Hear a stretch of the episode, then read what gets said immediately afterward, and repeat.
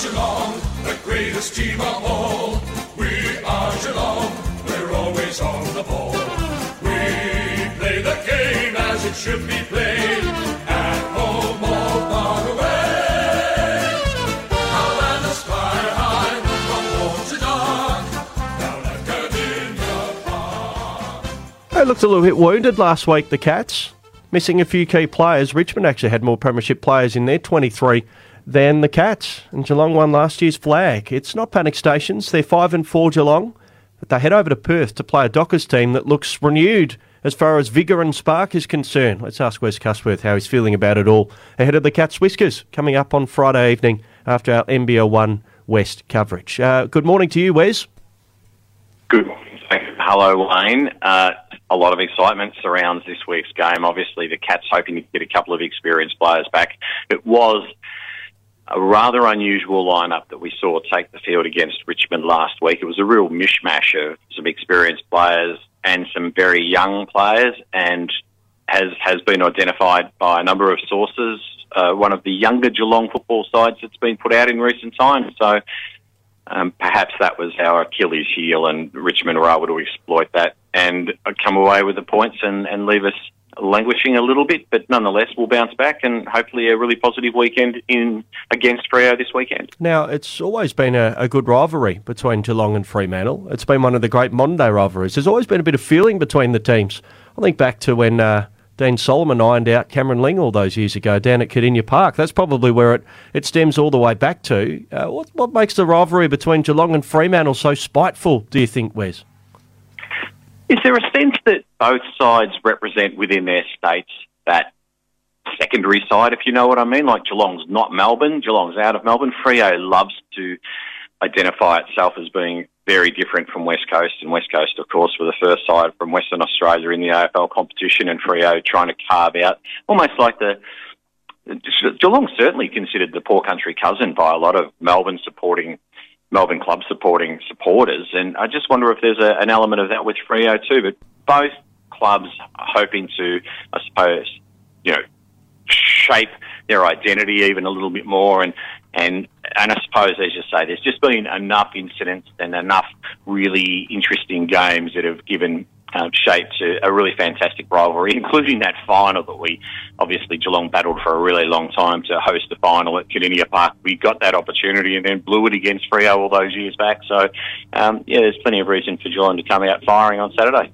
Patrick Dangerfield, he's had that injury. There was talk that he might have been okay to play last week. They're talking about he probably could play this week, but there's again talk that they may manage him even more and make sure that he's correct. What have we heard there? Will he play? I, you're on the money as far as um, I've heard as well, and that is the fact that it's still very uncertain as to whether or not they'll play Patrick Dangerfield. Um, we know last year that he was managed, and that was more to do with sort of running him into form with some really peak fitness.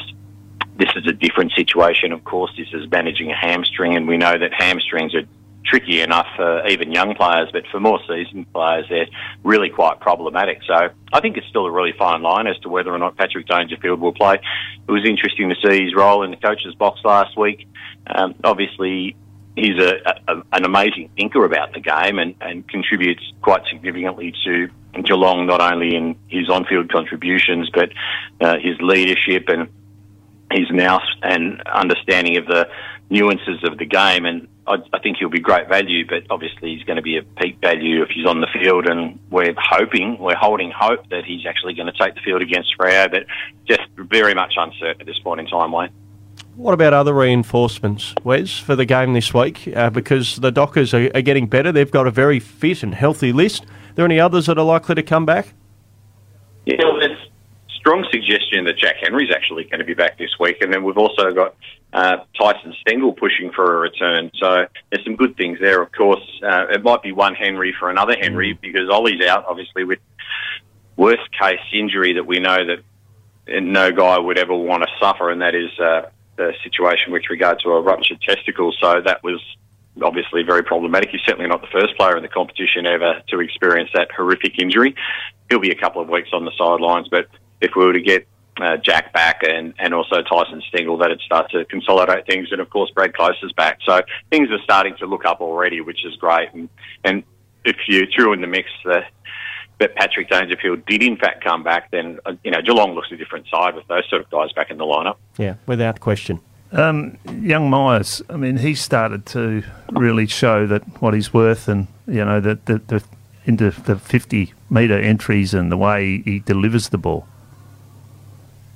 I, I agree. I, I think he's actually starting to come of age. I think mm. we've known that there's some amazing raw talent there, and just sometimes his decision making has been a little awry. However, I think that in more recent times, his maturity and his composure have really come to the fore, and I think he's proved himself to be a really valuable player in the Geelong um, sort of midfield pushing forward and spending a lot of time forward, obviously, but just as one of those players too that provides some uh, incredible defensive pressure in terms of preventing the ball from exiting our 50.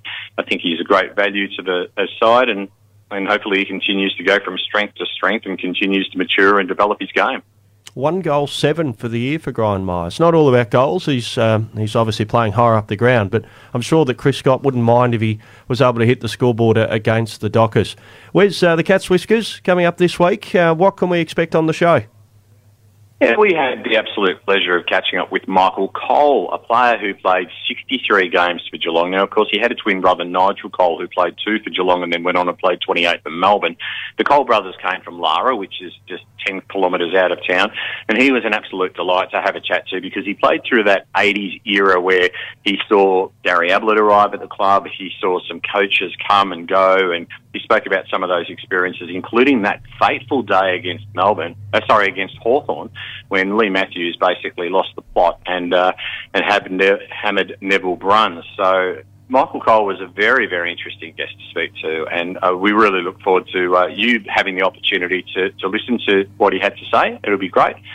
Um, and if I can just finish by saying that uh, in terms of Cameron Bancroft and any possibility of him moving over to play in the a big bash for one of the Melbourne sides, we'd be absolutely delighted because it's about time you Western Australians let some other states have a bit of success with regard to domestic cricket. You've been coming a little bit too dominant in oh. recent times, lads. Well, now we've given you plenty of West Australians at the Stars, and, and Shaun Marsh. We've given you one of our all time greats at the Renegades. How many more do you want?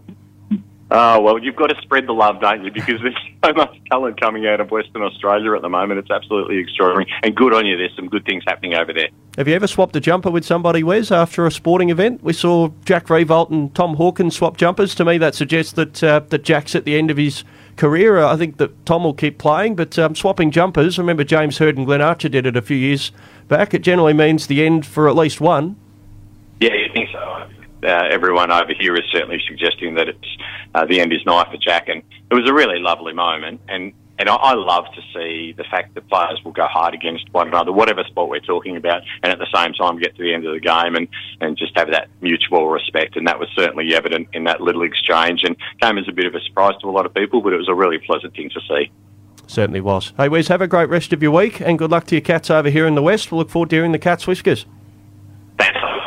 Have a great day. You too. Wes Cusworth joining us here on Sport FM and Sports Breakfast on this Wednesday.